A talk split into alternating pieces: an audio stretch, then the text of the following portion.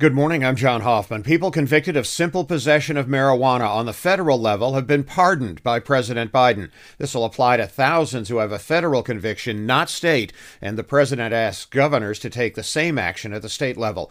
Biden is also asking the attorney general and others in the government to look at taking pot off the list of dangerous drugs without medical uses. This could be a step toward federal decriminalization. The committee looking into last year's Capitol attack will hold a hearing next Thursday. It's scheduled for 1 p.m. Eastern Time. The rescheduled hearing comes after it was postponed last week due to Hurricane Ian. It'll be the first committee session since July. We don't yet know what might be presented in that hearing.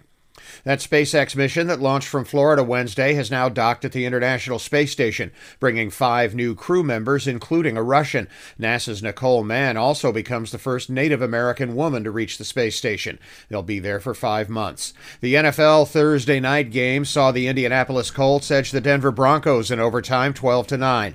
On Sunday, the Chicago Bears play at Minnesota. The Detroit Lions are at New England.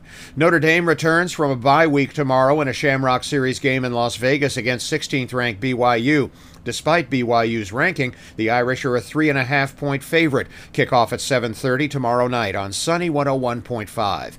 Major League Baseball playoffs begin today with Tampa Bay at Cleveland, Philly at St. Louis, Seattle at Toronto, and San Diego in New York against the Mets. All are best of three series.